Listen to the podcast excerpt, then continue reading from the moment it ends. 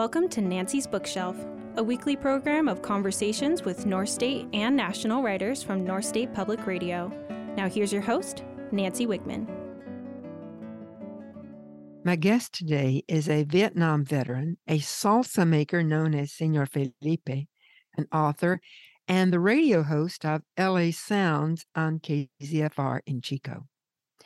Philip Elkins described his year in Vietnam in a previous book, Today, I'll ask him about his post war life as told in his book, Coming Home from the War. Phil Elkins, welcome. Thank you. Thank you, Nancy. Nice to be here. Uh, yeah, your first book was Running from the Fire, and that was about growing up in East LA. So, why don't you fill in your life before this book we're going to be talking about today about coming home? Sure. Okay. Well, my parents immigrated from Ukraine and wound up in East LA, where I grew up. I was the fourth of four boys. And when we got there, it was rapidly mm-hmm. changing from what had been a Jewish community into the largest Latino community anywhere outside of Mexico City. So I grew up with all Latino friends and I tried to pass. And that's how I became Senor Felipe. I had friends that we all had nicknames, and that was one of mine. I had others as well. But then uh, after high school, I uh, was working at a factory, not exactly sure what to do. I was going to East LA College and uh, not doing that well. And I was on academic probation. And then I got my draft notice. And they gave me 10 days to report to the US Army. And I uh, thought, well, I guess I got to drop out of school, even though it was a 15 week of an 18 week semester at East LA College.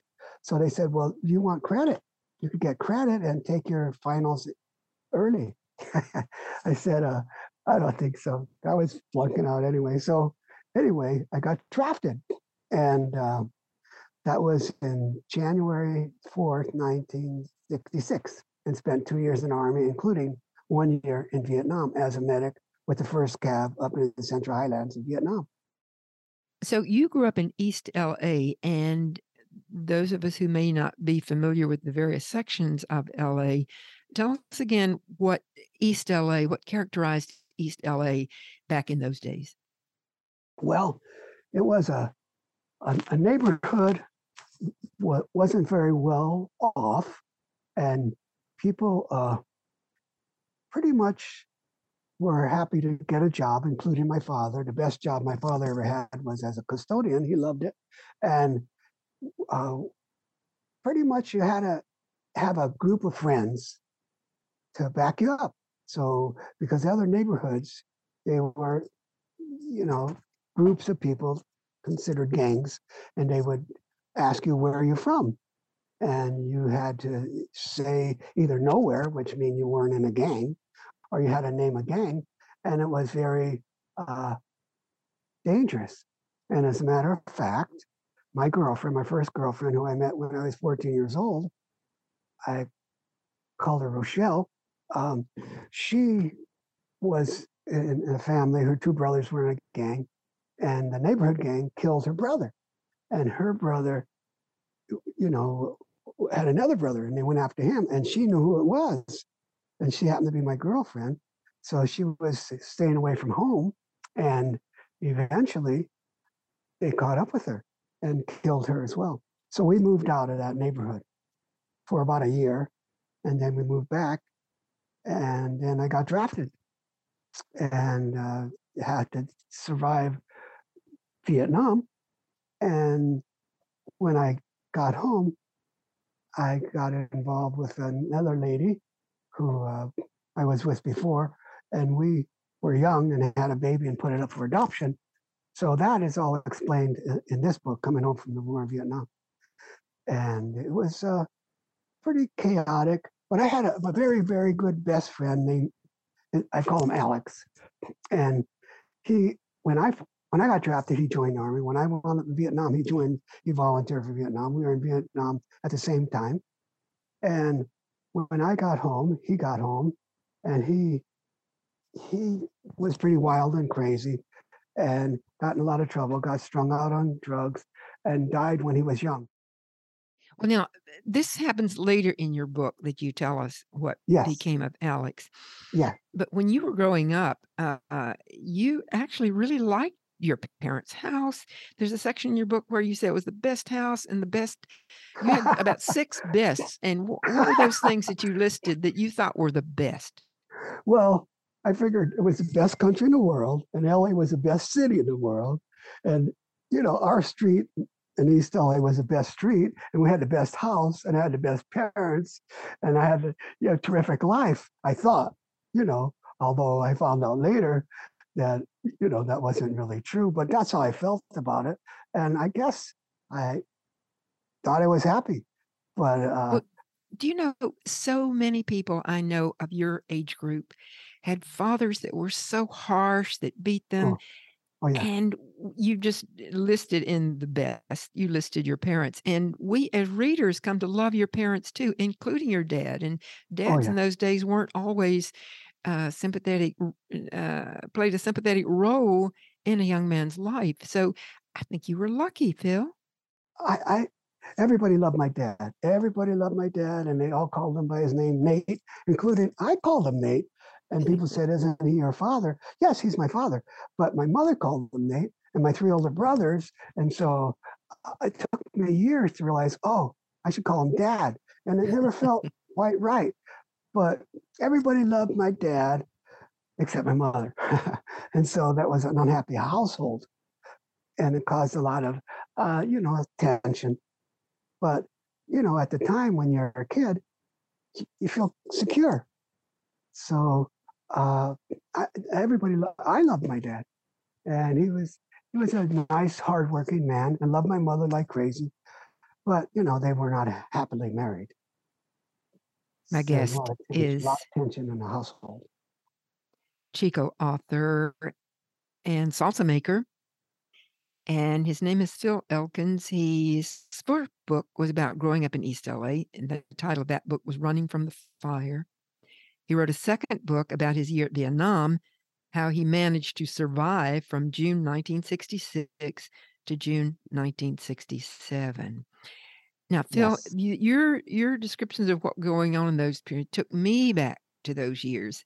For Uh-huh. example, I graduated uh, from college and I took off a year before I went to graduate school. Uh-huh. That year happened to have been 1967. So my Yeah. undergraduate uh, education, we wore the puffy hairdos and everything in place. And Right. then a year later, I go off to a, a, a different university, and they were wearing long hair and uh, bell bottoms. And I thought, my gosh, these two schools, these two universities are so different. But oh yeah. when Oh, I was yeah. reading yours, I thought, oh my goodness, 1967 was quite a year. And what was this was the year you got out of the army in 1967. And what did you come home to in 1967, Phil? Well, I, I got home from Vietnam. It was June 1967, and we landed in Travis Air Force Base. And I had to get a flight out of uh, San Francisco, and it would happen to be the summer of love. So my uncle Monty picks me up in San Francisco at the airport and says, "You got to see Haight Ashbury." And I'm walking up and down the street, and he wants me to wear my uniform. And these hippies are saying, "Hey, make love, not war. What are you doing in that army uniform? Why don't you join us?" And they're all long haired and you know playing music and singing, and, and you know they're hardly wearing any clothes, and they're out there smoking pot. Where I grew up in East LA, you know, only people smoke pot were you know the tough cholos and stuff. And here are these middle class blonde, blue-eyed hippie. They're out smoking pot and And And telling you, I- get out of that uniform, Phil. And Yeah. did you? well, I wanted to, but my my uncle he wanted me to stay in San Francisco and start selling insurance that he was selling. Well, the last thing in the world I wanted to do was that. So he uh, he finally, you know, I went home and my I, I got to L.A. and there were hippies there too. We were hanging out in Venice Beach, you know, and then I went to a love-in at Griffith Park, and there's tens of thousands of hippies out there running around, smoking pot, singing, and then there's a, a live band up at the merry-go-round. And lo and behold, it's the doors. And there's Jim Morrison up there singing and yelling and screaming and cussing. and the cops broke the whole thing up. And it was, you know, so very different. You described this, Phil, like, yeah, sure, I went to the love-in and I knew who Jim Morrison was. I knew who the doors were. Right. That was not the case. Oh, it was so different. It was so different. But I still had another five and a half months to do in the army. So I got but home. you, eh, they couldn't believe what? You don't know who the doors are? You had to ask the doors, who's that? And they thought, gosh, what planet did this guy come from that he doesn't know the doors? I I told the people I met that I just got back from Vietnam, and they looked at me like I was from another planet. Why did you go to Vietnam? What are you doing? Yes, Why? they wonder why did you? So, Phil, why did you go to Vietnam? You didn't want to go. You didn't go because you wanted to. No, so, I why didn't. did you go? Why did you do that? You know, it's very interesting. I was just talking to my girlfriend, who happens to be named Nancy, this morning, and I registered for the draft when I turned 18. And I wondered if I didn't, if, you know, back then there was not a lot of computers and stuff, if I would have got away with it. But they threatened me with five years in prison and a big fine if you don't go into the army. And so I thought I had no choice. Was only- Five years in prison. yeah, 18 years old, and I got drafted at 19. And so I thought, okay, what's worse, five years in prison or going in the army? So I'm hoping for the best. Well, within five and a half months, I was sent to Vietnam as a medic, and uh, I had no idea what it was going to be like, but you know, I survived it somehow. Well, it sounds like though, as a medic, you did have a little bit have it a little bit easier than people who uh, soldiers who were not medics. In fact, Absolutely, yeah, yeah. I uh, enjoyed reading about uh, your assignment as a medic. You had it pretty cushy. You got to um, be funny. You got to entertain these Yeah. soldiers with your humor. Yeah, yeah. I- I was a preventive medicine specialist, and my job was to go around the country and inform the troops how to avoid getting the plague and malaria and venereal disease. And and you know they don't want to hear any of that. They just you know, want to go home like everybody else. And so I realized, okay, if you make them listen, you got to entertain them. So I would make up little funny stories and jokes, and and lo and behold, the people in charge liked what I did, so they sent me all over the country to do this. Well, I, uh, you know, I was lucky. And then when when they didn't have anything for me to do, they said just lay low. I thought, okay, I know how to do that. So I would, you know, I, I, depending upon where I was, for a long time was up in the Central Highlands, and there was a place up there called Sin City, which is a government-run uh, place where you could meet girls in the bars, and you know that was okay. But then, after a while, they sent me down south to Saigon, and when they said, "Okay, lay low," I I met some people, and I I got to work in a, a orphanage, and I met this girl named Lily, and I got to hang out with her and meet her family and stuff, and you know I I, I really got to like the people and the food and the culture, and so I I was lucky that I got that position. I don't know how that happened because you know I could have been a, a combat medic and been out in the field all the time, and, and I I didn't have to do that, but still, you know I had to be there, and it was not exactly a safe place to be. We got hit all the time with mortars. You know, no matter where you are, things were happening. You have to be careful what you know where you are and what you're doing. So it was it was uh you know my girlfriend often says, well, you know, you probably must have matured a lot, and I said, "Well, I didn't feel like I did. I just wanted to go home. My guest is Philip Elkins. He's a Chico author whose book is Coming Home from the War in Vietnam. We'll be back to continue our conversation after a short break. You're listening to Nancy's Bookshelf on North State Public Radio. I'm Nancy Wiegman.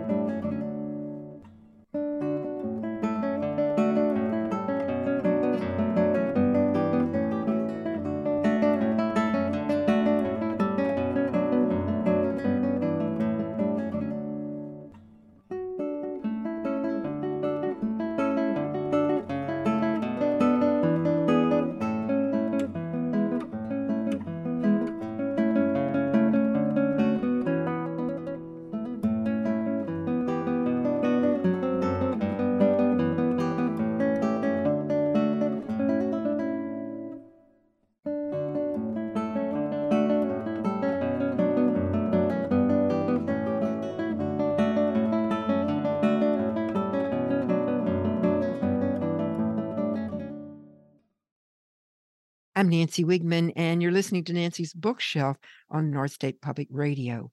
I'm back with my guest, Vietnam War veteran Philip Elkins. And he's written a memoir in three books, really. His first book was Running from the Fire, about growing up in East LA. His second book, his year in Vietnam, how he managed to survive June 1966 to June 1967. And he now has coming home from the war in Vietnam.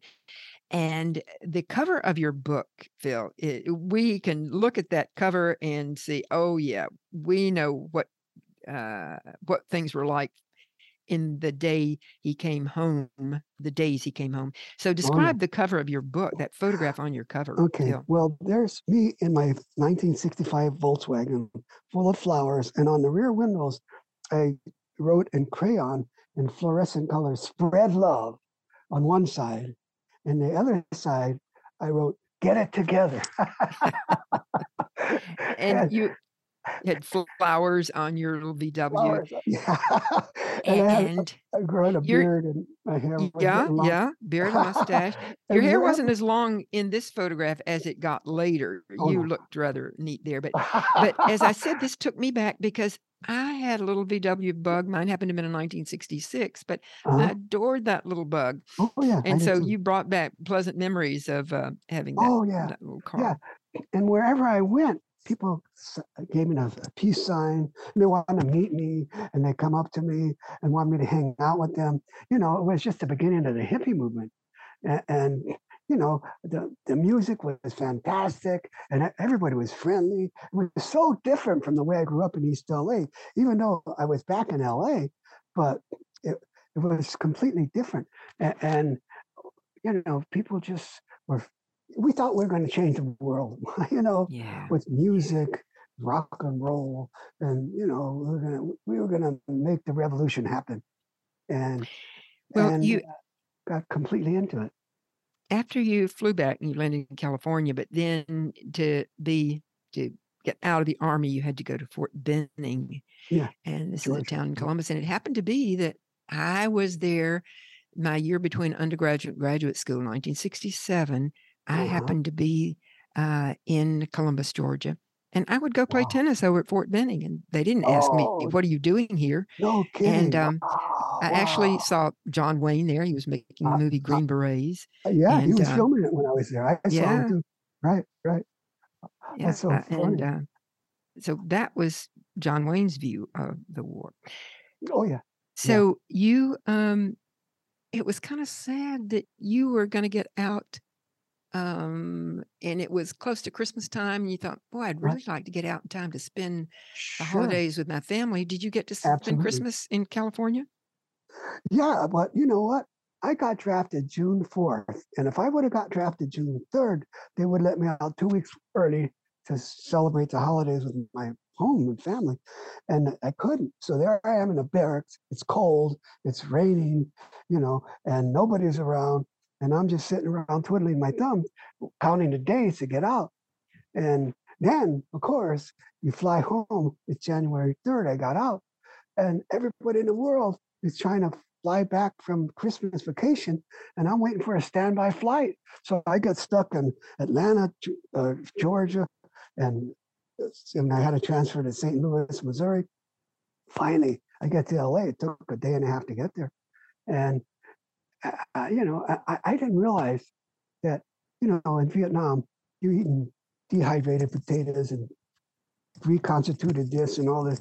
You know, the food wasn't great. It was a GI mess. But then when I was in Georgia for five and a half months, I was working in the hospital. Well, I could eat like a god. And I thought my clothes were shrinking. I thought, well, I've sent into the to the laundry and they're shrinking. They don't fit me. I get home and people say, "Oh my God, I never thought I'd see the day you got fat." Because I gained 50 pounds in five and a half months. well, your photograph on the cover, your face is pretty full there, Phil. You know, it doesn't look like you look today. yeah, yeah. You know, but you know, I, I, I made up for it because I was running around uh, quite a bit when I got home and I lost 35 pounds in a few months. You know, just going out every night and making up for lost time. And and people thought, how'd you lose all that weight? I thought, I don't know. I'm not eating army food. I guess I'm not in the hospital eating army food. I don't know, but but you know, I found out once you gain weight, uh, as you get older, it's not that easy to lose it. So, you know, it'll come back if you're not careful, if you're not exercising and jogging. I introduced you as a Vietnam veteran, a salsa maker. Right. Uh, you're also a musician. You teach guitar lessons. Yes, I But do. you were also a father, and that role started, you were quite young. In fact, Oh, yeah. um, too young really to be a father. So, what did you do? Uh, how did you happen to get, become a father at such a young age, Phil? Well, my girlfriend, I met her. She was 16. I was 17. I was in Wilson High School. And, you know, you're young and full of hormones, and you can't keep your hands off each other.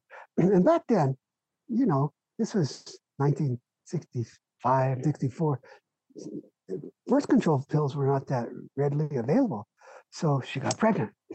And, you know, she was a young girl and I was a young guy.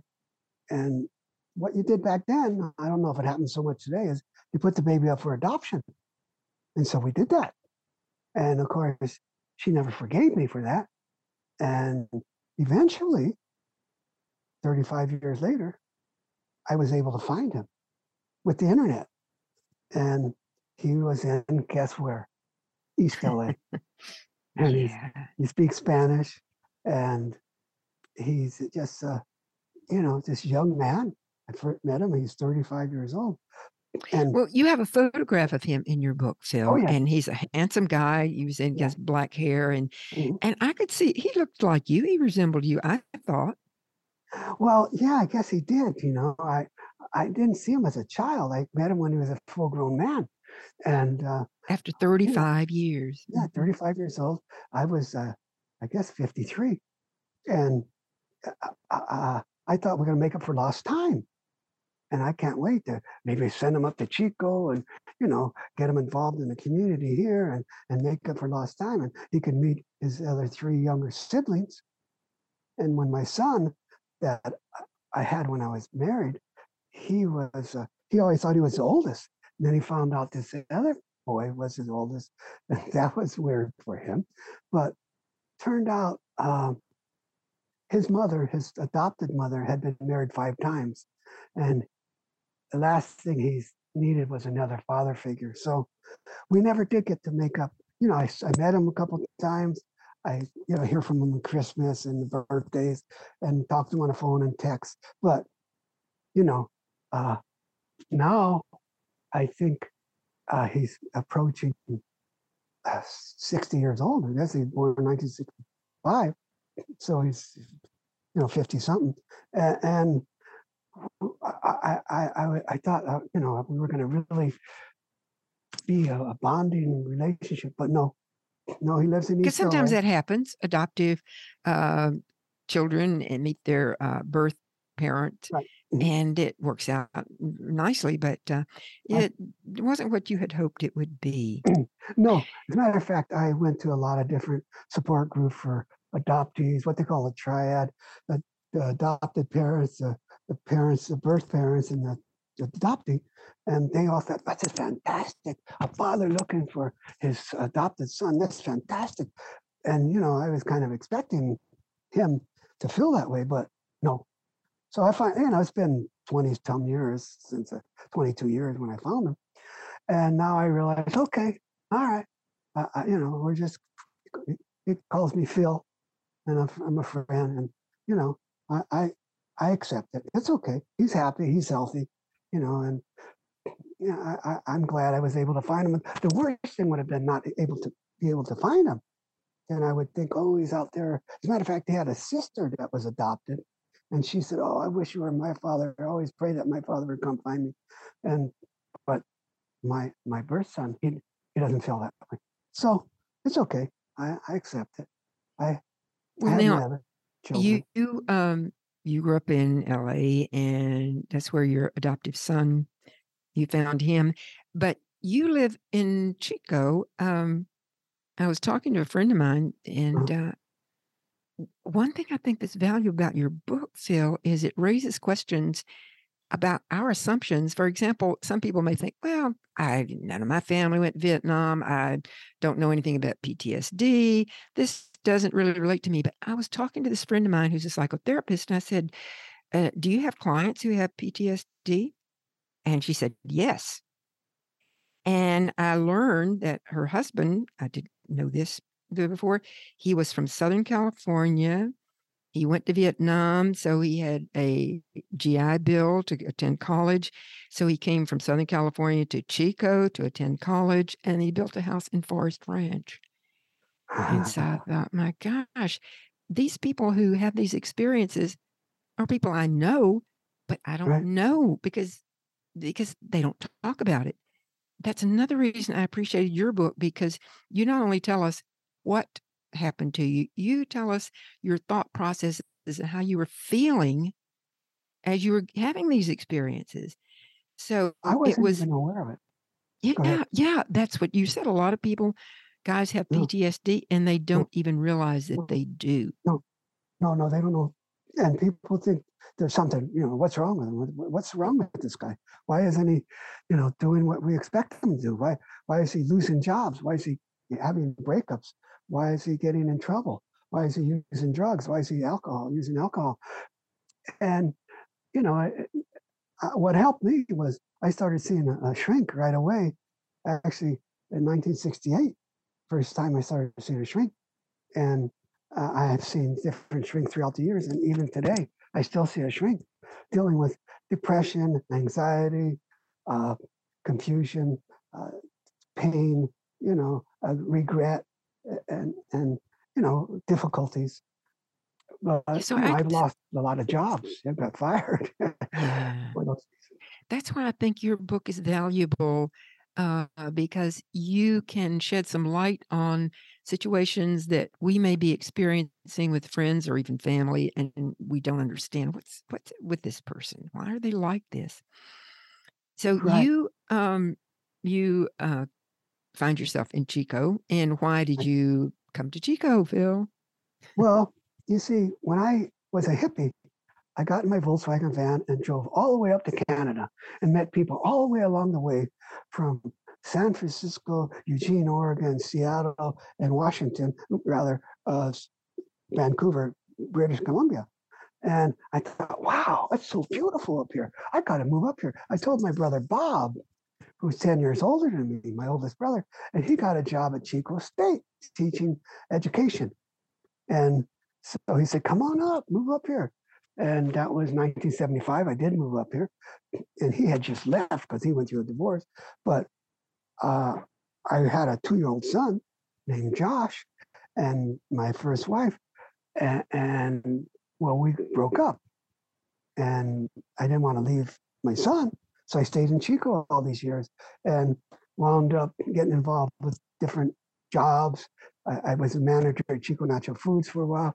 I worked at Chico High School, running the English Resource Library. And then I started making salsa, Senor Felipe salsa. And it's sold everywhere like hotcakes, all, every natural food store in, across the And you tell us in the book that was a result of your being the manager at Chico Natural Foods, and you were at the cash register, and you saw, hmm, salsa sells really well, but it's uh it's not a good quality. I can make better salsa, Oh, yeah. and so that launched your career as a salsa maker. it did. It did, you know, but I have a BA in sociology. I wasn't a business person. And, you know, I figured it out later, but you got to hustle. You got to make contacts. You got to get the contribute, distribute. You got to get the financing. You got to get the equipment. And, you know, I was a single father raising three kids and working part time and then making salsa. And, you, you know, I, I guess you got to really know how to make a business succeed and I was struggling with depression and anxiety. And I got calls. I couldn't answer the phone. Hey, can you send me 400 cases of mild enchilada sauce by Tuesday? And that meant I'm working 14 hours a day, seven days a week with people that wanted a job, but that didn't mean they want to work. So Mhm. then the money and the equipment and the insurance companies and the health department. And finally, uh, you know, I, I was just overwhelmed with the exhaustion. Anyway, So- so Yeah, yeah. You mentioned that um, you had a degree in sociology. You got a degree in sociology, but then you saw this, um, I guess well, you might call it an ad for this scholarship on this island, a Greek island. Mhm, Now Right. that sounds like that's interesting. And and uh, what became of that scholarship on the Greek island, Phil? it was called Schiller College. I found out when I got there. It took me couple days to get there because I had to get a standby flight and land in Amsterdam, and then I had to take a bus across Europe to get to Greece. And when I got there, there was two guys my age, 32 years old, and there were five students, 18 years old.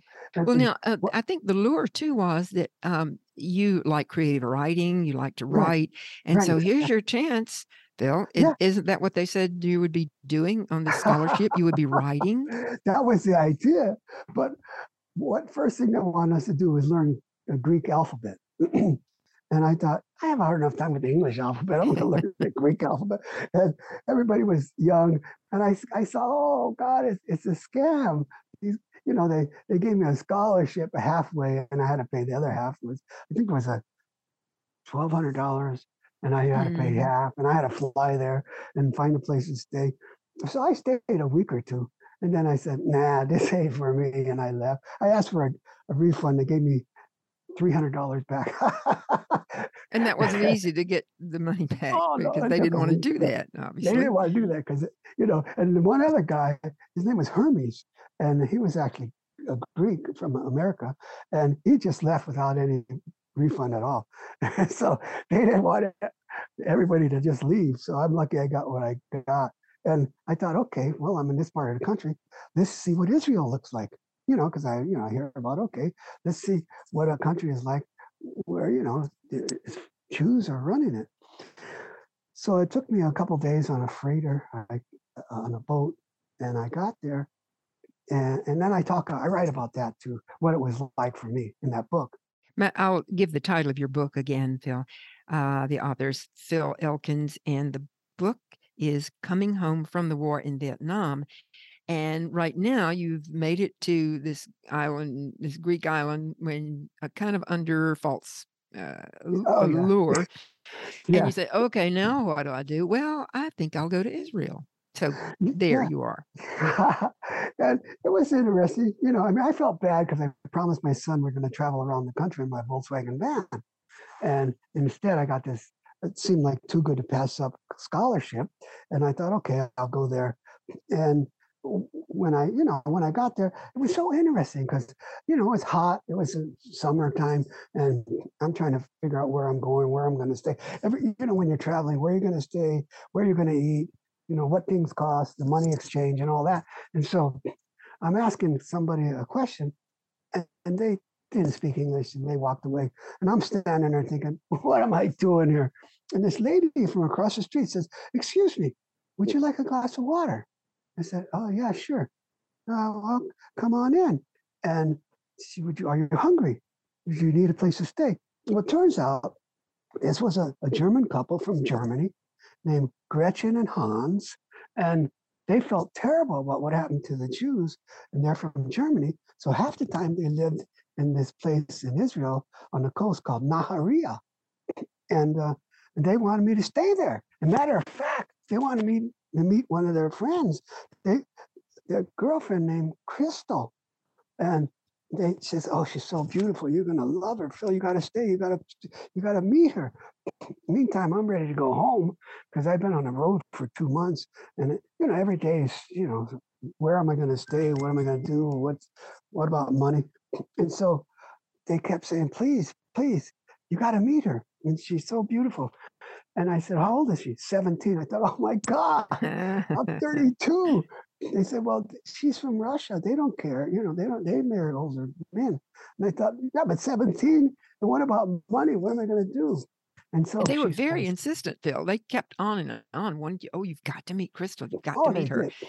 So meanwhile, you have an adventure though that was uh, brought you to tears when you went to Jerusalem. And what brought tears to your eyes, Phil? What moved you to tears? You went to a museum. You Oh, went. You went to a museum. Oh, museum, oh, a oh, very oh, special yeah. museum. Oh, ba- Bad Shem. It's this museum about the Holocaust. oh my God, they got the pictures up there. They even had this bullet glass cage that one of the Nazis was being tried for. I can't, can't believe I can't think of his name right now. And and they the one that was just blew my mind is this mother, young mother, holding her infant, and this Nazi is holding a rifle up to her head. He didn't want to waste two bullets, so he shot her, her through the head and the baby. And oh my God! And I just realized, oh my God, if my grandfather and my mom and dad didn't come here when they did to immigrate to the United States, I I would have been one of those people. As a matter of fact, my grandfather went back to Ukraine mm. and he could never come back here. And he told the Ukrainian people in the, what do you call Russia that, look, I got five kids in America. They said, we don't care. You're not a citizen. You don't get to go back. So my father would send them food and tickets and money, and he could never come back. And ask my father, what do you think happened to his father, my grandfather, who incidentally looks a lot like me? And my father said, he probably wound up in the bake ovens and, and uh, he never could come back. So when I saw Badger Shem, probably not pronouncing it right, but oh, it moved me so much. It's so much. Uh, I thought, oh my God, how could people do this to each other? How can they do this? That's and, so much. So I wondered that very same thing when I see those pictures, Phil. I wonder how can humans do that to other human beings. It's yeah, just it's so heartbreaking. Slaughter them by the millions, by the millions. And, you know, I never had that much identity about being Jewish growing up in East LA, you know, and, and suddenly I just feel it right through my bones. It's like, oh my God, what, well, how could this happen? So, you know, it was a moving experience for me to go to Israel and well, I, and then you ran into some trouble who uh, Palestinians Oh. And they're saying, "Hey, uh, what are you what are you doing taking over our country?" Yeah, yeah. Um, these German couple, Hans and Gretchen, said, "Look, let's go to this restaurant. It happens to be, Uh, uh, you know, a Palestinian restaurant." And I met the owner, and he invited us over to his house, which was in the West Bank, and that's the occupied part of Israel that the Palestinians claim as their land. And so I go there and we're eating, and up comes the subject that I'm Jewish. And so he says, But you people stole our land. I said, Well, the Jews were always here. They've always been here, you know, and there are 40 some other Muslim countries. This is a little tiny Israel. Yeah, but you stole our land. And, you know, I tried not to get into an argument with him, but he kept at it for quite a while. And that's when I finally realized, um, I think it's time for me to go home. And I went home soon after that, which in itself was a journey because I, I, had to get a standby flight and all that. But yeah, it was uh, tense. There's a lot of tension there, and there still is. and uh, I, I, I'm glad I saw it, but I'm glad I'm where I am now. And, you know, I, I was thinking, you know, my kids would have to grow up in that and have to, you know, worry about war. Phil and I will be back to continue our conversation after a break. You're listening to Nancy's Bookshelf on North State Public Radio. I'm Nancy Wiegman.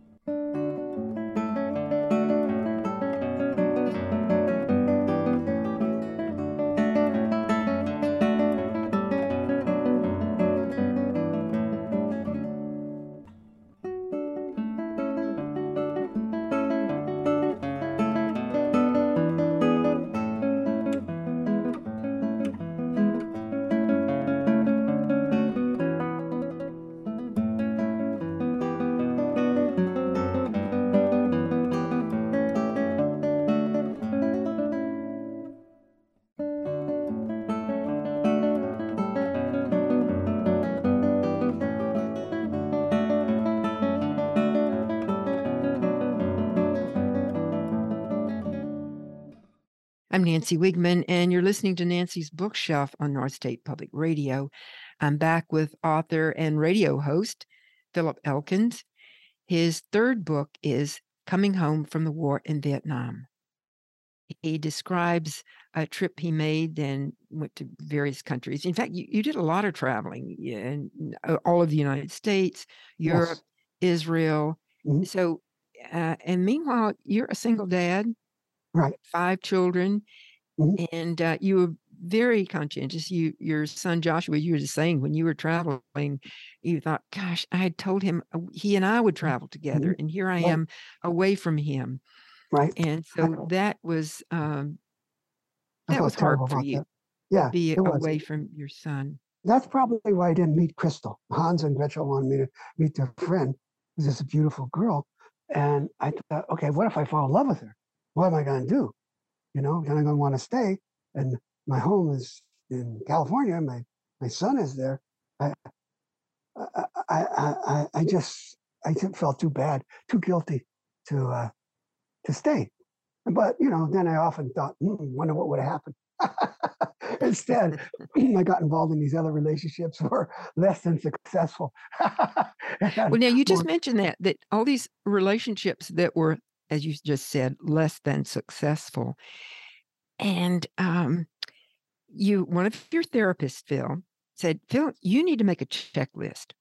Because it seemed like as we were reading your story, there was one item that you considered when you were looking at a girl uh, or a relationship it was there was just one mm, she's got long blonde hair and a nice figure so she's the one for me yeah. and this um, therapist as i understood it said Bill, you need to make yourself a quality control checklist that includes yeah. more than just what she looks like exactly exactly and i didn't know what and, you're talking about you know and, and he would ask me every week, Did you make your list? Did you make your list? I said, No, no, no. He said, Well, what are the top three, four, or five things you absolutely have to have in a relationship? And I thought about it and I thought about it. And I well, I want them to be nice. I've been with some people that weren't nice. I want to like them. I, I want them to have some brain, some education. And, you know, then then he said, Well, you got to make a list of what you like, what you would like, but are not necessary, and what you absolutely do not want. And so I put together a quality control checklist. And, you know, after being in these different relationships, some people. In fact, I, as a reader, I lost count, Phil. You were with so many different women. and some of them you married, some of them you didn't. And, uh, so uh, I thought, yeah, that therapist had the right idea. Phil oh, needs to consider other things in a relationship than just looks. well, you know, most men, you know, I've read, I don't know if it's true or not, but I've said this to different people. The men are looking for youth and beauty, and women looking for a sense of humor and resources. You know, and I said well, that, that too it did give us insight, those of us of the other gender, it gave us some insights. Oh, so that's what's going on in a man's mind. because you're very uh, clear about hmm, about what your thinking was and uh, mm, in, yeah. in, these different uh, well uh, throughout the book. Uh-huh. That brings to mind, Phil, uh, a, a woman that you meet because all most of the women you meet they didn't even ask about your your time no. in Vietnam or all your time with that. But there was one woman who said, Phil, I'm proud of you oh. for what you did. Oh, and uh, yeah. tell us about Trisha. How did you okay. meet Trisha? Well, after going through a second divorce, I thought, you know what? What's the chance of just running into somebody the right time, the right place, to the right people? They're both looking for the right, the same thing. What's the chance? You go to the bars, you know, and all you see is how they look. Oh, look, they look good, or the way they dressed, or how the, you know, how pretty their faces or their hair, whatever. But so this was 20 some years ago, and AOL had Love at AOL, free dating site. Thought, oh, hell, I'll put that up there, you know. And I thought, better not use my real name because I just went through a divorce, and people at that time might have thought, well, using a dating site is like an act of desperation. So I, I said uh, I lived in Redding and not Chico, and I used my name Chazcat instead of Phil. And you know, and then uh, lo and behold, there was this lady up in Alturas, and uh, which I don't identify the town or her name or anything. And and she answered my ad. And it was obviously she was very intelligent. Well, turned out she was a marriage and family therapist. And she wanted to meet me, but she didn't have any pictures. So I said, Well, send me a picture. So she sent me a couple of pictures of Polaroids. And back then, you know, you didn't have like you could just send a picture on the internet. And and you know, I thought, okay, well, I said, Are you really six foot tall? she said, Yeah, you got a problem with that. I said, No, but most women want the guy to be taller than them. He says, I can't worry about that. I live in a small town. I could be going out with my relatives or my clients. So she came, uh, we, we met, we really liked each other. And she was very intelligent. And turned out she'd been in the army. She went to the army for four years to get the GI Bill, which is how she got her master's degree in marriage and family counseling. And uh, we did fantastic. She, you know, uh, because you learn about each other online, what you want, who you are, what you do, what you're looking for. And if you meet somebody in a bar, you don't know any of that. So she moved down here. She was offered a job and uh, she got to run a, a, site here, running with 35 people. She was supervising them all. And uh, we were together 16 years. And she and and notice you just said we were together 16 years Right. because Mhm. we're thinking, we're reading along and said, "Oh gosh, this this woman is just wonderful." Oh. Here, She, finally, finally, Phil Finally. has found true Yeah. love and a, a Oh, good oh, relationship, one that's right. good for him. Mhm. And then what happened? Everybody loved her. My children loved her. You know, I asked my daughters once what they thought of her. And they said, she's an absolutely amazing woman. and the other one said, she's she's more than a, a, a mother figure. She, she's a role model. And and I thought, well, this is good. This is good. So we bought a house together up in Forest Ranch and lived together. And she worked in Chico. And uh, I thought this is it for the rest of our lives. She's a great lady. And lo and behold, she developed a lump. And turned out it was cancer. And so she got chemotherapy and radiation and surgery. And they said, okay, you're cancer free. Go home and heal. And she went back up to be with her sisters while she healed. And she dropped over and bled to death in three minutes. It Turns out uh, radiation makes your blood vessels very brittle. And evidently they burst. And she bled to death before the ambulance got there. And now it's four years old. So, uh, And you shock. mentioned before you lost your best friend Alex. You'd been friends when you were children, and Right. um, Mhm. he still lived in Southern California. And Right. his death was unexpected. I mean, he goes in for something that's kind of routine Right. surgery, Mhm.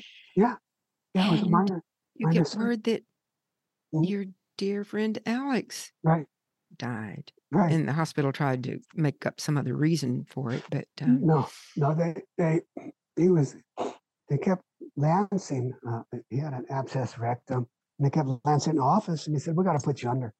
So they put him over, under an LA County General Hospital, which is real close to where we grew up. And uh, evidently they inserted respirator improperly, and he died of asphyxiation at 33 years old. And uh, of course, they, they, they, they Phil, you have these experiences that uh, we're reading along and we thought, Right. oh my gosh. I mean, we, uh, I, I as a reader, never saw that coming. no, These things that happened to you.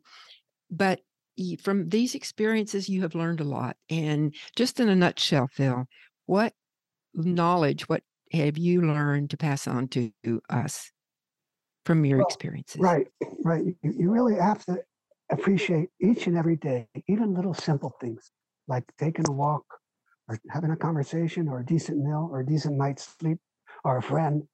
You gotta appreciate each day. Each day and each person that loves you because when they die, excuse me, when they die, they're gone forever, you know, at least except in your head. You know, you got all these memories and you look back and think, oh damn, why didn't why didn't I spend more time with them? Why didn't I appreciate it more? So I learned that uh, you can't give up. You got to keep going. You know, I got all these people that I've known that are gone. You know, not just my mother and father, but best friend and girlfriends, and uh, uh, these other people. You know, I mean, at the age I am, they're they're dying, uh, and it's like, okay, well, you, you're lucky you're still here. Appreciate what you got. Enjoy each day, and make the most of it. And and don't give up. You can't you can't you can't let it get you down. You know, I mean, if you're struggling with something, depression, anxiety, because you had those periods in your life when you were down to the point Oh, that yeah. you think, oh, I don't want to live anymore. oh yeah, yeah. But Yeah. you Oh. have this lovely advice for the rest of us, the readers of your book. uh-huh, And uh. I want to thank you for writing this book, Phil. Oh, I'm so glad that you liked it and that I was able to put it together and have it pub- published. And, you know, uh, So let me remind listeners again the title of your book. The author is Philip Elkins, and the title of the book is Coming Home from the War in Vietnam. Thank you, Phil. oh, thank you, Nancy. You've been terrific. I really appreciate what you do. You do a terrific job, and I'm so grateful.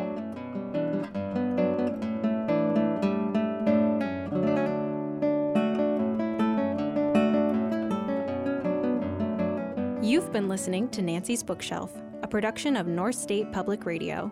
You can find this and other episodes of Nancy's Bookshelf on our website, mynspr.org.